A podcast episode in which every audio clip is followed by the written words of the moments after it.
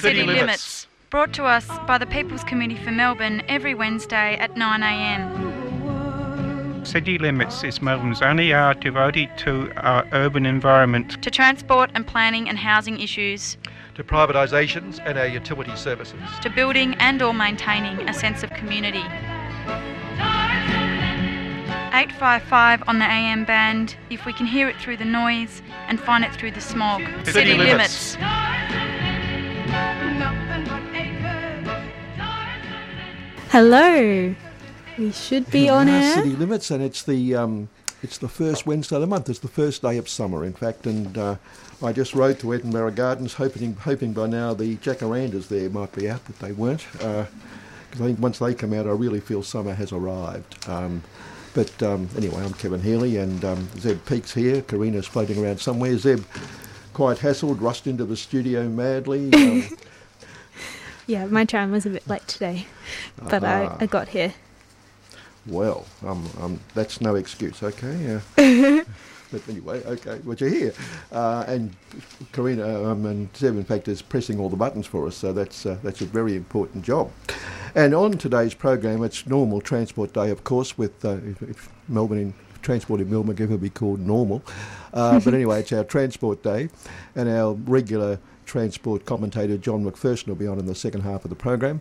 And in the first half, we're going to be talking to Debbie Carruthers. We spoke to Debbie a year or more ago now at the beginning of the environment um, process into that um, mineral sands mine in East Gippsland that we that was going to cause incredible damage and the second time in a year, incredibly, a, a panel has recommended against a proposal, and uh, it was knocked back last week. The minister announced that it wouldn't, it was going to be knocked back. So it's a great victory for that community. They've been fighting for not just a year, but about seven years against this, these sort of issues. So, and they take a lot out of communities because of the money you've got to spend, the energy you've got to put into it against people who have bottomless pockets for money and, and best lawyers, etc. So so we're talking to Debbie about that. It's a success story for once on City Limits, which is uh, not bad. Yeah, although of course you hate them, so well, we'll have right. to I mean, we'll have to first give some depressing news. I think we're swallowing our pride.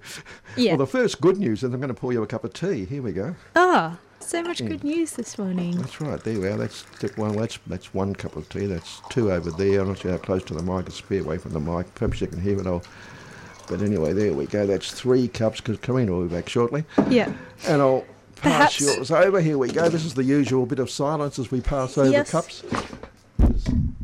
These days we do have screens in the studio that uh, keep us apart from each other, yes. which is fair enough in the current climate. Silence will well, meet thunder as I bump into my microphone. exactly. uh, a couple of items this week I thought worth uh, just talking about before we do go to Debbie Carruthers, and um, one of them is that the coal industry is uh, is pretty upset. Now I want you to see if there, you can pick out some sort of uh, some sort of irony in all this, uh, Zeb, because um, Exports of Australian thermal coal could face yet more disruption after floodwaters affected access for mines in New South Wales prime production regions over the weekend. This was last weekend. Mm-hmm. The Bureau of Meteorology described the Namoi flooding near Narrabri, where Whitehaven's second best mine is located, as major goes on to say the extent of disruption to the New South Wales coal industry after a week of heavy rain is expected to become clearer on Monday. That was this week. But the downpour was added to a list of factors that have disrupted supply over the past year and contributed to record prices for the commodity. Wild weather in November 2020 blew a shiploader off its rails at the Newcastle port that services the NSW coalfields, and the incident reduced exports capacity by several months. Another bout of wild weather severed the railway link between Newcastle and the coal mines in March, preventing coal from reaching the port. The risk of cyclones will also hang over the, the coking coal market for the next few months, next five months, given cyclone prone North Queensland is the world's biggest exporter of the steelmaking ingredient. Now, coal complaining that it, it's been held up because of mad, wild weather conditions. Can you see a certain irony there at all? Oh, maybe just. Yeah, coal mining won't stop for hmm. climate change, but climate change will stop coal mining. so. Yeah, so um, there you are. And um, I just thought that was incredibly ironical that coal's complaining about being held up by bad weather and, and extreme weather conditions. I thought, my God. Um, anyway, the but last week we also mentioned that in, as a response to Glasgow, um, uh, we had the announcement of the Scarborough field by Woodside uh, of the biggest gas project in Australia. And they managed to say, and it's extraordinary, isn't it? But they managed to say that opening the biggest gas project in Australia will help the transition away from fossil fuel. Presumably, fossil fuel, like, say, for instance, gas. Um, um, Yeah. and the the awful part of that is that, and was in, in the paper last Wednesday. I didn't. I had it in my bag. I didn't see it till I got out of the studio. But the front page of last Wednesday's Financial Review: Labor gas project fits Green's plan. Uh, green plans, not Green's plan. Green plans. Put the plural in the right word, Kevy. And um, the Labor Party spokesperson, a woman called Madeleine King, agrees with the company and the government that this is part of a transition away to help us with climate change. I mean, it's extraordinary. I, I, anyway, Yeah. there I- you uh, are. What can we say? Uh, yeah. We, can say it's bloody, bloody dreadful. yes, we can. Yeah. uh, so we don't hold much hope for them. In mm. fact, the Labor Party, and there was another story this week that there's certain, in fact, some business groups are asking Labor to push for a, what they're calling a bolder climate change policy because Labor's tossing up whether it should go too far so it can become a, can become a target on climate change for the government. When I would have thought the population is so light years ahead of the government on this that uh, that people would want someone to come out and take a very strong stand, other than the parties who can't win government, but who, like the Greens, who have a pretty good policy, but they they're not to. They might end up holding the balance of power, of course. But anyway, um, but they seem to be. Labor Party seems to be totally gutless on the whole thing. Karina's here. Karina, I've got a cup of tea poured for you. Do you want to grab it? Yeah, I poured one for you. There you are. I've been next door eating Cocoa Pops like Oh. a five year old. Oh, right. well, This is a little bit more sophisticated. this is Japanese green tea today, so there you are. Um, now, also an interesting item in the last couple of days, the Yarra Council is going to be overseen by a, by a state government person, a municipal monitor, uh, because they've been unable apparently to reach conclusions on lots of things because one Greens councillor is away over another matter, and um, so it's just uh, interesting to follow that one up because it seems, and I know Stephen Jolly, the socialist there, said that this is quite unnecessary, but uh, he said the socialist and independent councillors are quite capable of holding the Greens dominated council for its errors. But um, anyway, that's that's happening in local government. And the other local government thing this week, of course, is the, the move to change the name of Moreland Council because it was discovered, I think well, people have known for a long time, but um, it's become official that Moreland is based on a on a racist uh, background, and so they're going to. Uh, and we mentioned last week, Mark Riley, a former presenter of this, had just become mayor of Moreland, and I had dinner with him on Thursday night last week, and he spent the whole day on this issue. But uh, they're going to find a, a suitable name, presumably a local Indigenous name for the council. But it's just interesting, two councils there, the um, Moreland and, and Green and Yarra Council, one being taken over uh, because it seems to be, like, well, according to the state government, it's it's out of control. But I'm not sure that's true or not. We might find out. And the other one, Moreland, which quite properly is changing its name because it's discovered it's got a quite racist background. Although I suppose if you, as everything goes to ground, I suppose if you um, if you look at a lot of places, a lot of names around the place, of course, like even within that, even within, um, even within the boundaries of Moreland, you've got you've got places like Batman and, and Fawkner, which uh, are based on people who are you know quite racist in the background. Yeah, thanks, Yeah. Karina. Karina's done a great job picking up the mess I just created in the studio.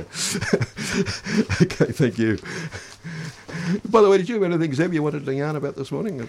Well, there was a bit of news um, about forests this week. Um, there was some breaking news about uh, the fact that the Victorian um, government's like Vic Forests claims that they grow back native forests that they log, but in actual fact, um, only one in three logged, uh, one in three logged areas fail to grow back. Um, so people have been talking about that and there's also we also got a media release from um, from Kinglake Friends of the Forest about their Supreme Court case, with Vic Forests, and that's over threatened species um, and the fact that Vic Forest um, it has admitted that surveying is recommended um, by the expert wis- witness um, was is like beyond their capacity, so they don't actually do the recommended um, surveying, which isn't very surprising, but it's also they've come out and you know said that they basically can't do what they need to do um, to make sure that they're not logging in areas with threatened species. So yeah, a couple of different news items about Vic Forests not being great. And, and it's it's it's almost the way they use the title Vic Forest. You get the impression this is a state body that's supposed to protect and look after forests, but in fact its job is to chop them down. Yeah, the opposite.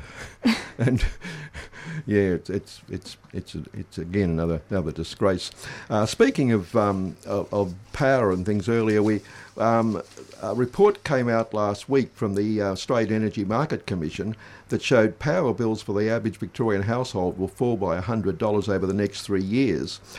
And they, they say the, it's due to the fact that um, it's due to the fact that they've now got, got so much renewable energy in the system. So renewable energy in the system is forcing prices down. Now, this is contrary to what the government's been saying. Of course, Angus Taylor and company, the minister, have been telling us that renewable energy is going to put prices up. It needs subsidies and it, prices will go through the roof because we're going to have renewables and we need reliable coal power to, to have cheap electricity. Now, this shows that in fact the reason for the, for the plummeting prices will be renewable energy, the amount in the system. But guess what? Immediately, Angus Taylor came out and took credit for it. he, he, the, he, said the government was responsible for this, this wonderful dropping of lowering of business. Well, anyway, there you are. So. So uh, Angus is Angus is the, the champion. And just before just before we do go to um, to Debbie uh, Carruthers, I'll just read. That yesterday, I thought they were so nicely juxtaposed on opposite pages, facing pages, left and right hand pages in yesterday's financial review again. Uh, one headline: Company profits up as wages fall. Doesn't that say it all? Yep. and that's um, that's great because it's great for all of us. If we go, if we don't get if we get less money, we're better off apparently.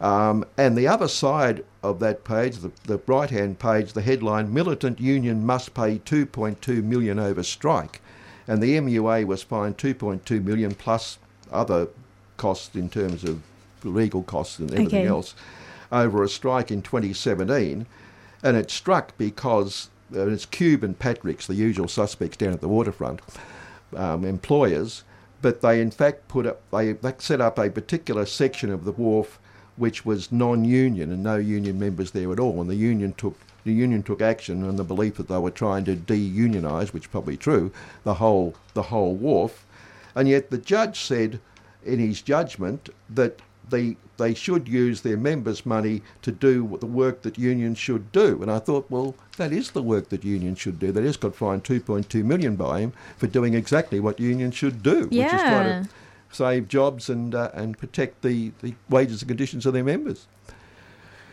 Anyway, that's that.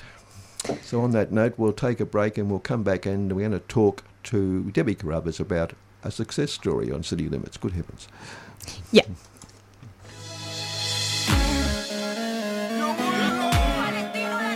Kufiyas are Palestinian scarves, and they're a symbol of support for justice for the Palestinian people. Buying one will support the last remaining factory in Hebron that makes kufiyas, and all proceeds from the sales support projects in Palestine, especially Gaza, as well as local solidarity organizations.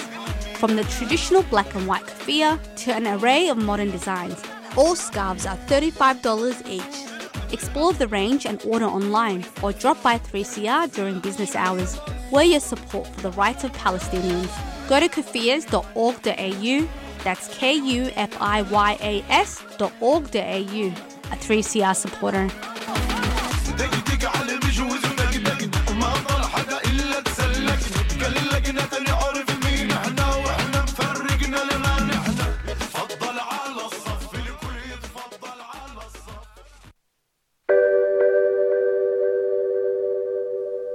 Oh, typical of a man in the Western system. Like, hello, You know, all stories may, may be important, but at the end of the day, Invasion Day, you can't compare that to the First Fleet because Invasion Day was the start of the dispossession, murder, massacres, and the total annihilation of some people on a continent that had existed since time immemorial. So, Scott Morrison, if he really wants to lead this country, he needs to shut his mouth in regards to those comments and really understand that Australia Day cannot be celebrated. It is a day of mourning for our people, and they would not celebrate the Holocaust. You know, so I don't understand how that is any different than what our people went through because the genocide continues today. Like Scott Morrison really needs to take a step back and listen to the voices on the ground because he's really ignorant in my view. Subscribe to 3CR in 2021. Feed Radical Radio. Subscribe today. Go to 3cr.org.au forward slash subscribe or call the station on 94198377.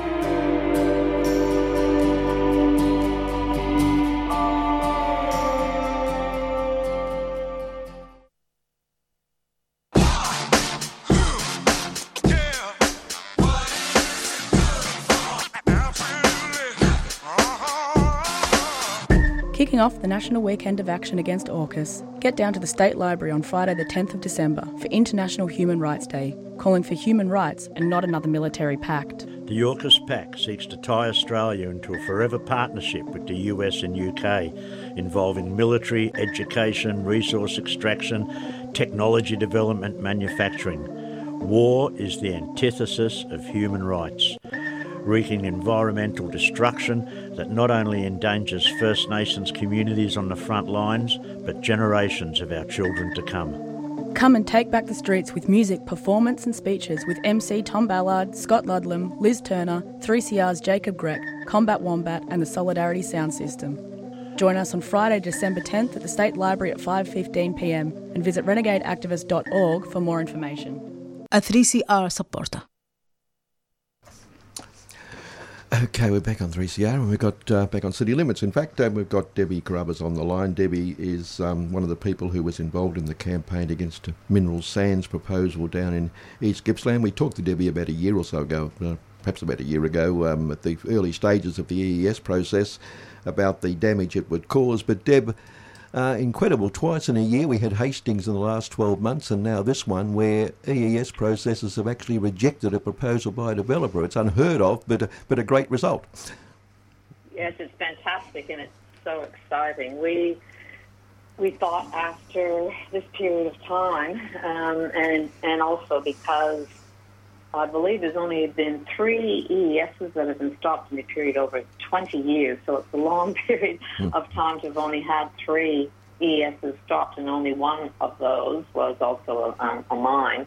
So we felt extremely strongly that the environmental effects should have been considered as being unacceptable, and we were very relieved to have that decision. But it, it's because of the the fact that uh, so few of them had been stopped, we thought that the odds were were um, were really against us. Yeah, and of course the minister said, um, the, who finally gave the decision last week, he, he said the, the if approved it would significantly affect wildlife, vegetation, air quality, agriculture, horticulture, and um, and water downstream as well. Um, so there's a lot of bloody environment being affected by it.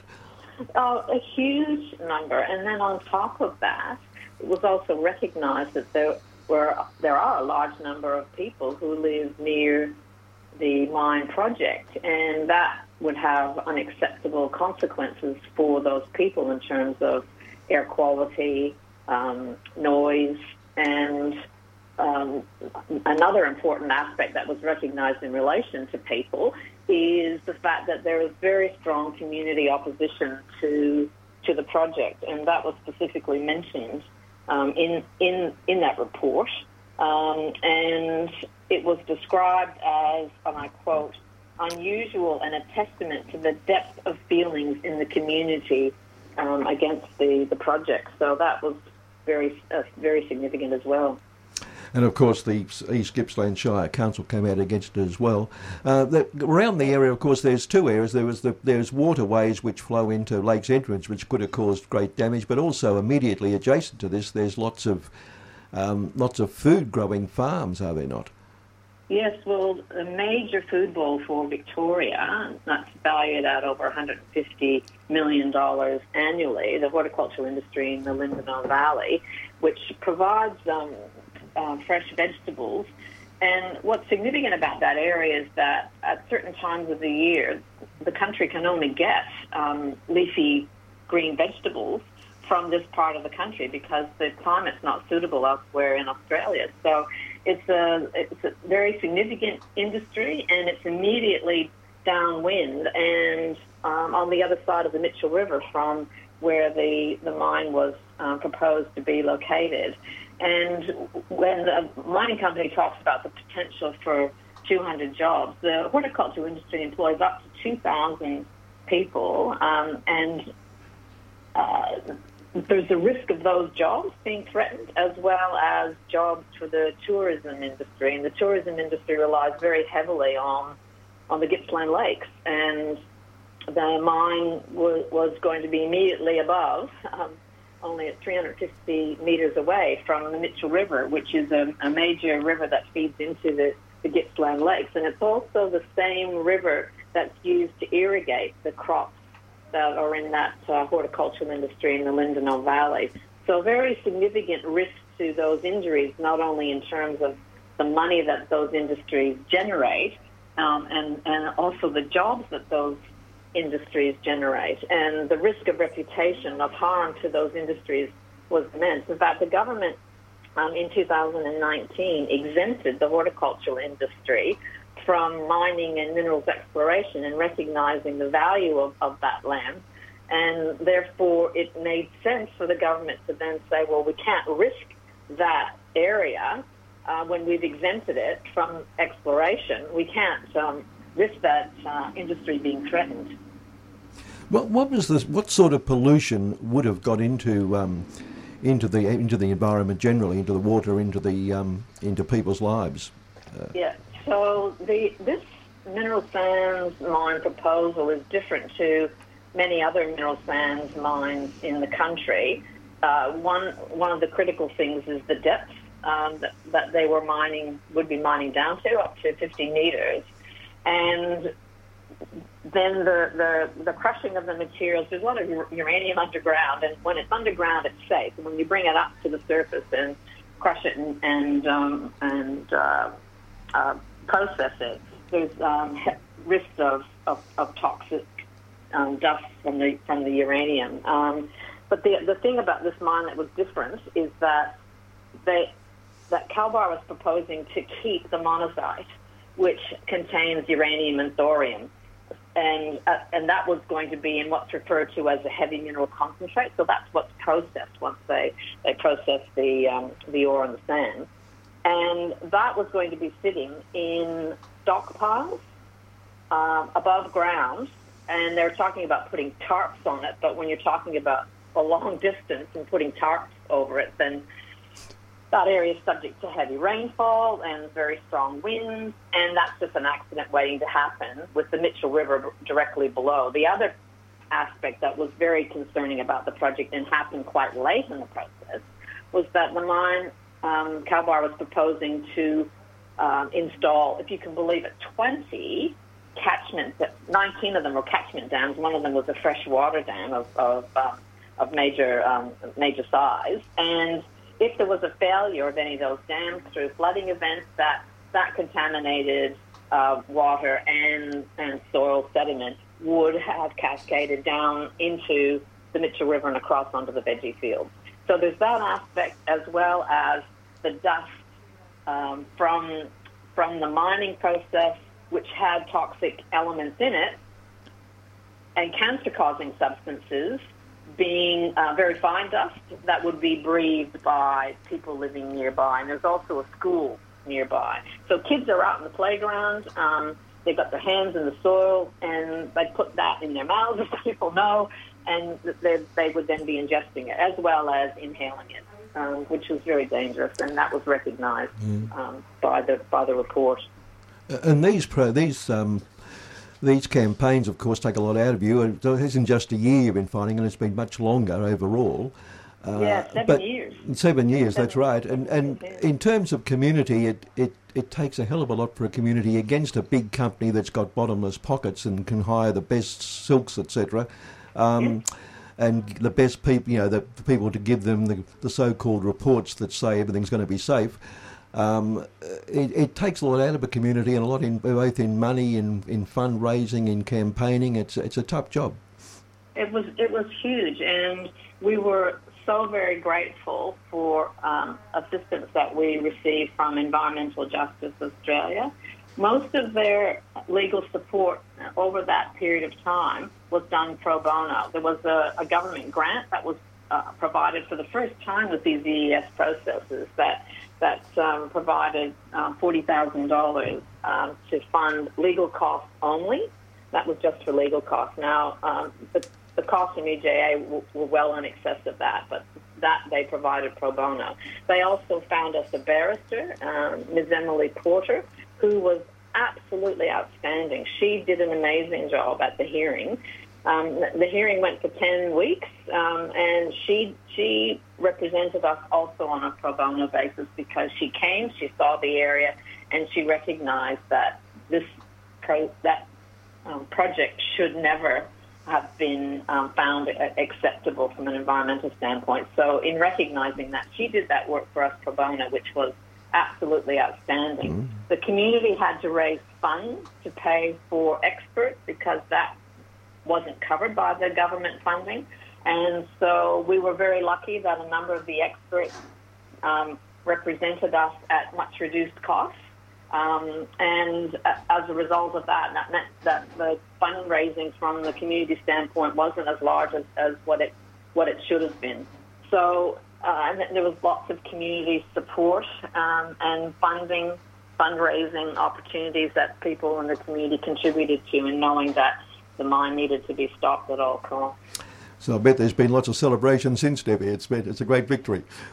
Uh, well, the, the only thing at this point in time is that we're still waiting for the outcome from the government department. So, although the Minister for Planning has said that the mine, the environmental impacts from the mine are unacceptable, it's been over to the other government agencies, such as the EPA, Earth Resources Regulation, which uh, issues the mining license, um, and the Commonwealth government has responsibilities under the EPBC legislation, um, and then council too, in terms of the um, uh, um, uh, uh, it has separate authorities, and also DELP has responsibilities under the um, under a planning scheme amendment. Now, DELP, of course, we expect that would that would not be be progressed because that's the same department as the Minister for Planning, and Mm. they wouldn't be going against their own um, minister's decision. So there are other um, government agencies that still need to review the minister's assessment. Um, but um, in the report, there are 43 um, reports um, that are indicated for Kalbar that would have would have to address all of those all of those issues, which are quite significant. It was never proven that there was groundwater. Um, the bore that they were um, doing tests from was not successful, um, so there was no groundwater, um, which was um, part of their um, requirement to have a mine. You need to have water.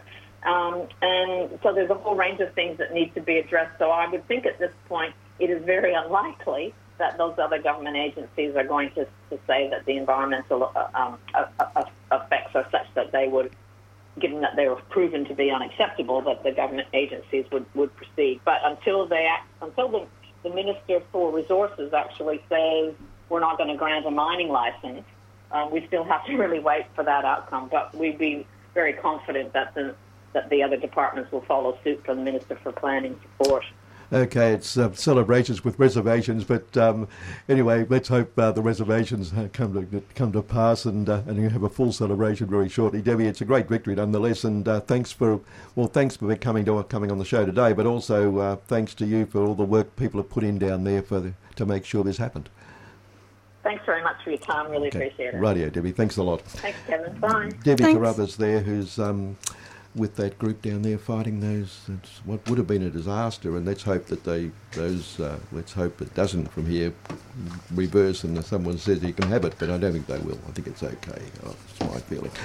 Um, okay look we're going to go to John McPherson after this break and have transport but well, during the break I you have things like Rodgers and Hammerstein, you have things like Rodgers and Hart, you have uh, Lerner and Loewe, you have these musical comedy groups who where the lyricist and the composer are both named. But in West Side Story, it's amazing that people mostly think of just Leonard Bernstein, but in fact, the lyricist, of course, in that was Stephen Sondheim, who died this week. And so, just as a tribute to him, because most people are playing things like. Uh, like um, Send in the Clowns a Little Night Music as a tribute to him, but we're going to play one of my favourite songs from West Side Story just as a tribute to Stephen Sondheim while we get John on the line.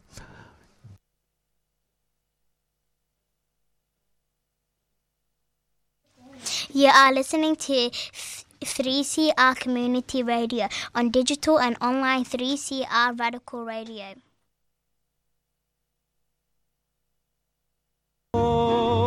It make 'em cannonballing down through the sky, gleaming its eye bright as a rose. Who knows? It's only just out of reach, down the block on a beach, under a tree. I got a feeling there's a miracle due, gonna come true, coming to me. Could it be? Yes, it could.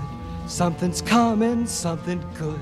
If I can wait, something's coming. I don't know what it is, but it is gonna be great. With a click, with a shock, phone'll jingle, door'll knock. Open the latch. Something's coming, don't know when, but it soon. Catch the moon, one handed catch. Around the corner, or whistling down the river. Come on, deliver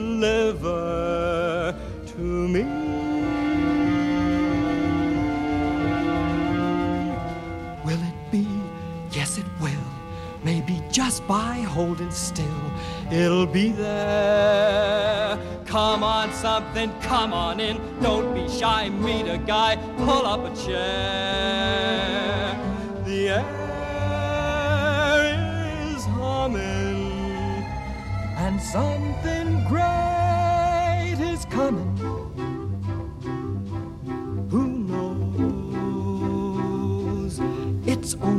Just out of reach, down the block on a beach. Maybe tonight, maybe tonight, maybe tonight.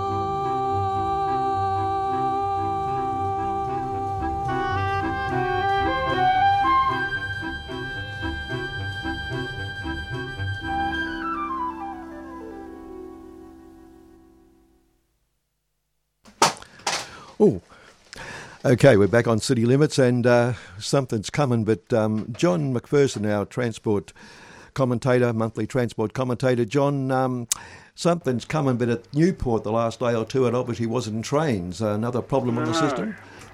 No, no. Um, just just to comment on that song, it sounded. I mean, I love I love Sondheim. He's the only one of the really the the the, the, the um, uh, writers composers that I really really adore from the um, American um, musical theatre tradition. I think a lot of it. I find a lot of it really really hard to cope with. But not Sondheim. Mm, no. He's great, and that particular song, you know, it sounds a bit railway-like. You know, something's coming down the lo- line. You know, something's Yeah. coming. Yeah, transport appropriate. It's only Yeah, just out of reach, John. That's our transport system. there we go. Oh dear. Well, he, he was a great age, so he did. He had a. I Yeah. imagine had a mostly a marvellous life. I hope. 91 or 92 when he died. Yeah, yeah. And John, but at that point though, the, the Yeah. trains packed up again apparently. Um, Yes, yes, yes. The good old Newport area seems to be a particular a particular uh, problem with the um, rail system. I reckon that there are so many incident, no, incidents, or they're more than incidents. I mean, things fall apart. It seems to be the signalling system falls apart, and they can't then run trains through there. therefore, the trains stop. They say, "Oh yes, we're getting buses," and you know maybe the buses turn up an hour later, and then of course the buses provide a much slower trip, and the whole thing's just a nightmare. And of course that puts people off, and they think to themselves, "Gee, I could have done that in my car that trip," and um, they uh, are lost are lost to the public transport system. I- Is it more prevalent in those western working class suburbs, or is it across the board? Uh, I, I, I think just this is not really this isn't scientific, but listening to the um, reports, you know, the travel information that you hear on, um, you know, local radio, um, it seems to me to be more prevalent, particularly around that Newport area. Uh, but it also happens at the other junctions like um, Caulfield, you know, where the where the Frankston line diverts from the line going down towards Gippsland, and also out um, out at Ringwood as well. So it, it seems to me there's some issues, particularly around the areas where the um, where the you know the the system's more complicated. There are junctions, and you know, got to have special signalling, etc., etc. Um, and you just wonder whether those areas have ever been upgraded to modern modern standards, or whether they're still struggling to make 50-year-old signalling keep working. Mhm. And does this come back to that problem between who's responsible, the state government or the or the private um, contractor who runs the system? Yeah, that's that's certainly part of it. But I think by now we should have realised that uh, the only people who are going to spend any big money is going to be the state government. The uh, the operators are, are going to maybe patch things up a bit to keep them running for you know for their uh, you know to, for them to get decent um, performance um, statistics. But that's that's all, and even that doesn't seem to happen because these same you know apparent apparently faults keep happening in these same areas. So you've got all this sort of stuff continuing to go on. Oh, and of course, it happens nearer the city as well. You know, you can hear hear them say something's gone wrong. You know, at, at Richmond or on the Loop or at North Melbourne. You know, you hear these things quite often. Um, and so, you know, we have the, the, the government not particularly concerned apparently about this stuff as long as as long as they're putting the operators under some pressure to meet their um, performance requirements. Um, everybody seems to shrug their shoulders uh, and go on and build the next the next um, you know big big bright beautiful thing. It's going to come to that. There's really 50 million, of course, is a minimum in terms of what it's going to cost in the end. This um, this loop around the city, um, this this suburban loop they're talking about. Uh, but that's a lot of money that um, could be used to make sure the current system works properly first. Well, yeah, I, I, I just um, am a bit bewildered that they they are prepared, to leave the, um, the current system in a fairly ramshackle condition. Uh, certainly, you know, compared with what high quality metro systems would expect, like say, um, you know, the suburban system around Tokyo, um, where all the the equipment that matters for for signalling and diverting trains onto other routes. All that stuff is is doubled, doubled, doubled up. You know, there's another set of equipment managing, ready to take over instantaneously if if something fails, because they are so concerned about keeping everything running um, at 100% all of the time. Um, that's that's such a far cry from what we seem to have to put up with here. Yeah, it's uh, well, we we've been talking about this for a long, long time, but nothing seems to be happening to um, to address it, unfortunately. But No, we keep on banging on about this stuff, and you know, it's such a, it's, it, it, you know, the, the question is, well, well, should we be going on to build these um, other big projects? Um, you know, you've got the Melbourne Metro Rail Tunnel, uh, and that's that's going to have beautiful um, state-of-the-art signalling, and they're going to put state-of-the-art signalling on some tracks that, that, that will that will feed trains into that, um, which apparently is going to be uh, trains from Sunbury and um, Airport uh, from the west and um, trains from. Uh, yeah, I think there'll be trains from um, um, Frankston and um, and Pakenham Airlines in the in the east, or maybe maybe they'll just be um, Pakenham line trains and um, uh, trains from down the um, Cran- Cranbourne line. I think they're the main ones, yeah. and that'll be nice, but it'll still leave a lot of the system, you know, in its current, you know, ramshackle condition. Yeah, and Uh, as we say, the, the level crossing the level crossing removal project is essentially to make cars move faster anyway, rather than public transport. But um, yeah, they, well, that's right. they The, opened um, five more at the weekend. Um, they've now got over fifty done. Yeah, um, yeah. Well, the well I mean, it is, and it is magnificent, but then, uh, you know, th- th- there was never any, at least any public study that indicated which one, you know, what what needed to be done most urgently. Um, um, um, but you know, admittedly, with the um, with the with the level crossing removals, you also um, remove, um, y- you know, you, you get a new bit of railway line and you get a new station quite often, or even a number of new stations, and that's good.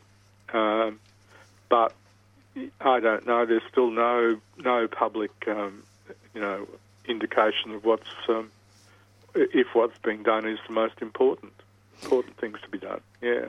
I liked what you said. Um, maybe it was last time uh, as well about the level crossing removal actually being quite a lot to do with cars and um, giving Oh, yeah. cars more freedom of movement rather yeah. than trains. Well, that's right. I mean, it means that uh, in peak hour, again, there are people who suddenly their um, their their journey to work by car becomes easier because they don't have to uh, get held up at a level crossing. Yeah. Uh, so so yeah, in many ways, in most ways, it's it's all about cars.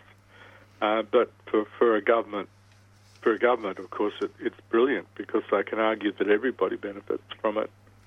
Uh, and you know, a huge amount of money has now been spent spent on it, uh, many billions, uh, and I think many of those projects have cost a lot more than they were predicted to cost, and uh, and the government's still steaming steaming ahead with it.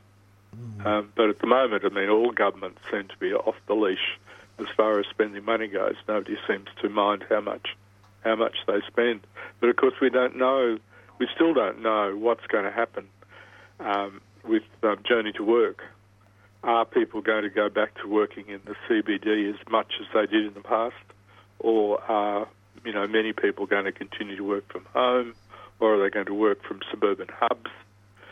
You know, all those sort of th- questions haven't been worked out. So it may be that the pressure on the trans- on, on the public transport system may never be as great, or not for a very long time, as great as it was before the before the COVID.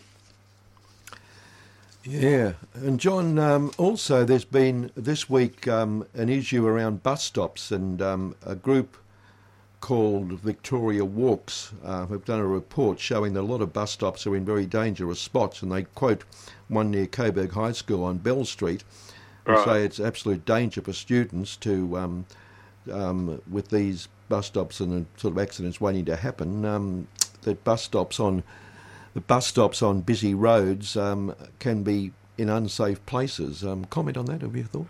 Any comment? Well, bus stops are, are, are are even more neglected than tram stops, of course, across Melbourne. Um, and we know we know that there are so many tram stops. I think it's only is it only fifteen or twenty percent of tram tram stops have been improved for the for use by people with disabilities, um, e.g., level boarding between the stop and the uh, and the vehicle. Mm. And the situation for buses, of course, is even worse. I mean, bus stops can be just a, a pole in the ground with a little sign on top, and that's it. No, no shelter, no, uh, no seat, no light, no nothing. Um, that can be that's quite common on many suburban uh, bus bus routes. And of course, you you do need to you do want to have the bus stop near an intersections because intersections are where people can approach the bus stop from most angles, from most you know, they can they can come up a side street or they can cross over the um, cross over the main road that, that the bus stop bus routes on uh, to get to the stop most conveniently. Um, but um, the, the stops can be, you know, as I said, not not even a concrete pad to provide a stable uh, a stable place to stand. It can can be literally just a pole, a pole. So you know there is an issue of uh, of uh, putting the bus stops, you know, in the most convenient place for users, or as mostly happens, they're put in the most convenient place for the um, for the bus itself, and the users can. Um, And of course, many there ho- any way they can. uh, not many, but in a lot of places, they could be a spot where you're going to have modal interchange, where a tram or another Mm. bus or something crosses, and you can change over. So Exactly. So yeah, that's that's another argument why it ought to be near the near That's two right. stops should be close together anyway. Yeah, yeah, that's right, and uh, and and and that that that becomes a problem.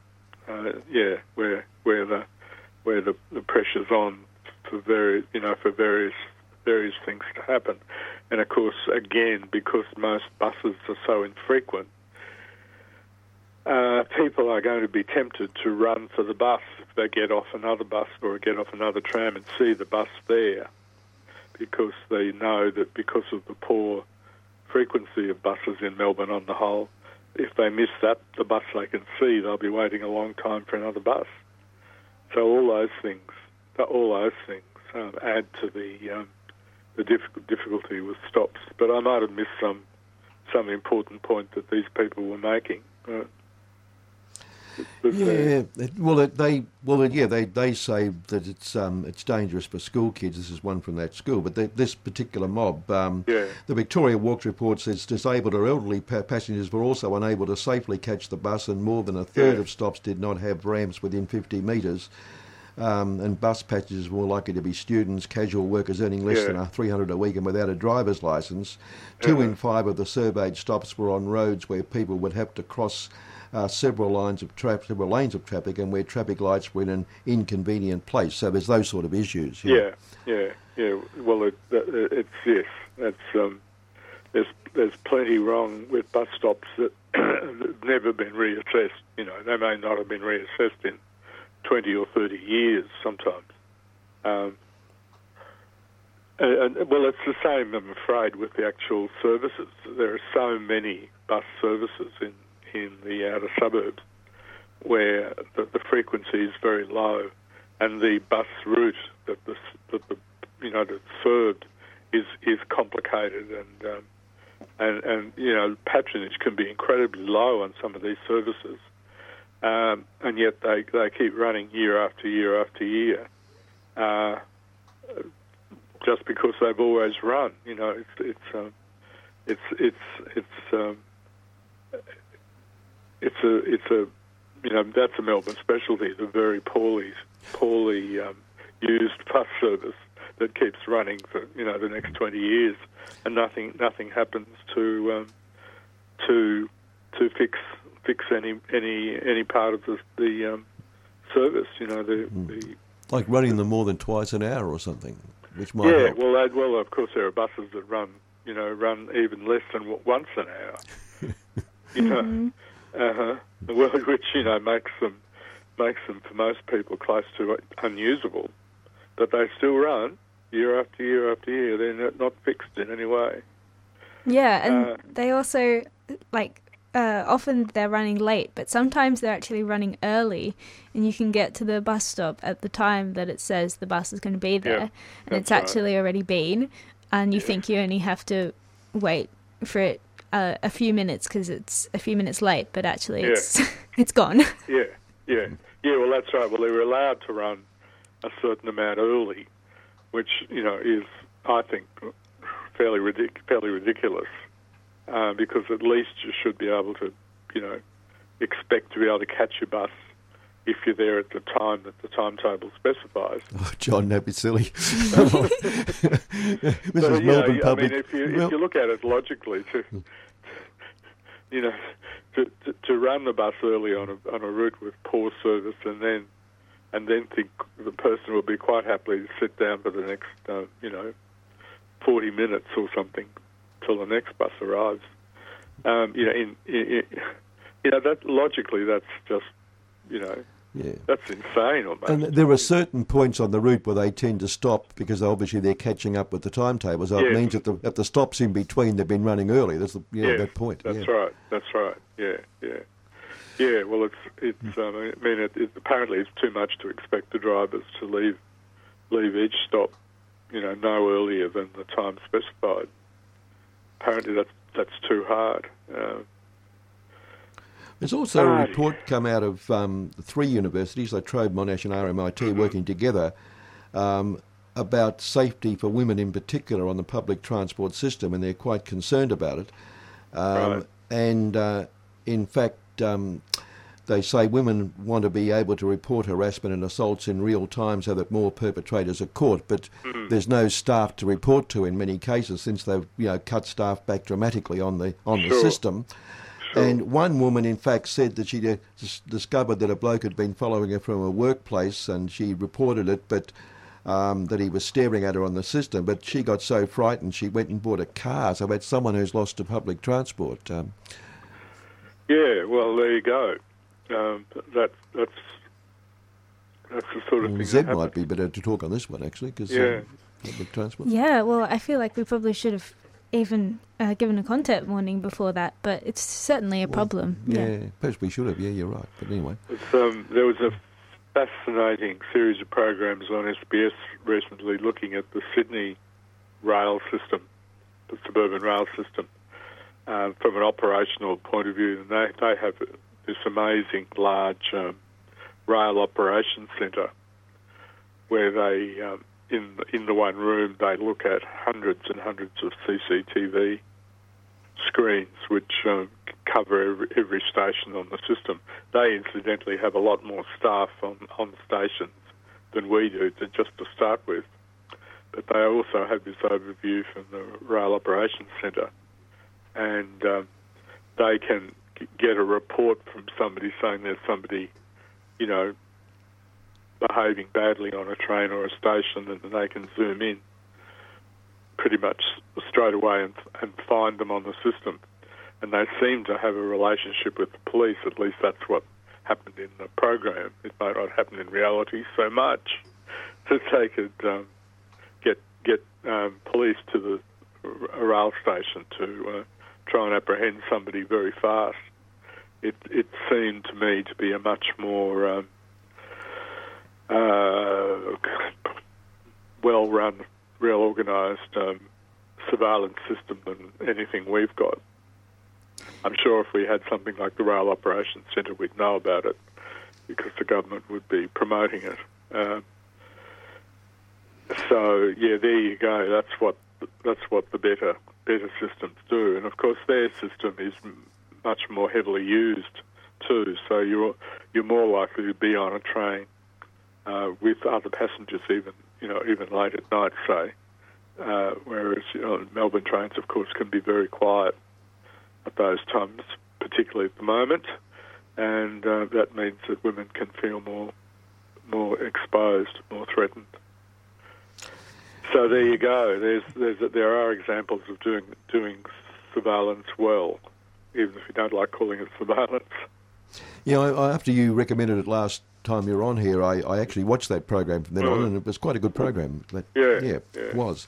Um, but John, we're down to the last couple of minutes of Yeah. the year, in fact. So, um, Oh, well. a bit of a summary because we're um, and thanks by the way for all your time again this year. We've we've had it. It's been under difficulties. A lot of it's been pre-recorded, etc. But Yeah. Um, another year of public transport. Have we come anywhere? Uh, well, we've we, we've got we've got a government that likes its big projects, as, as, as I've often pointed out, and uh, they've been you know hammering along. The Melbourne Rail Tunnel construction seems to be going gangbusters, uh, but of course, alongside that, you've got the M- Melbourne. Uh, rail, you know, the, sorry, not the rail, the road, the road tunnel thing that's going to in, increase the capacity for bringing traffic in from the west, um, and that's that's that's going to, of course, encourage people to commute more from the west by uh, by car than by train. And of course, even at the moment, you know, m- massive numbers of commuters do come in by road. So we, we're not. I don't think we're really doing much to change the balance balance really between road and rail.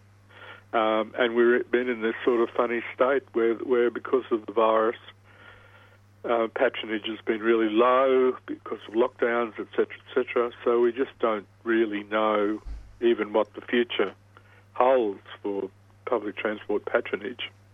But we still have the issue that once you get beyond the rail or the or the tram system, the bus system, you know, continues to be in many ways pathetic. Uh, and, and it's no wonder that people in the outer suburbs, you know, get back in their get back in their car all the time if they've tried public transport. Well, that's good because we had a, a good a good news story to start off with, so it's nice to finish on a bad news story, John. It's, it's city limits for you. Sorry about that. It just it just seems like the pollies the pollies just don't see any um, any virtue from their point of view in improving the bus system. Yep.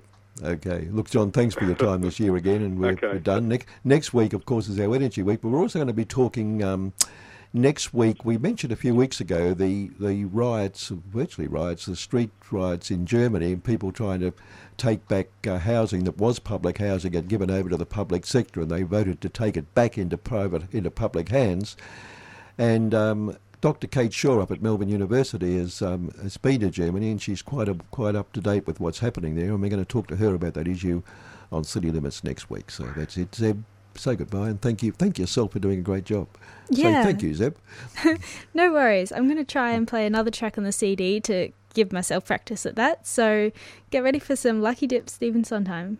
The most beautiful sound I ever heard.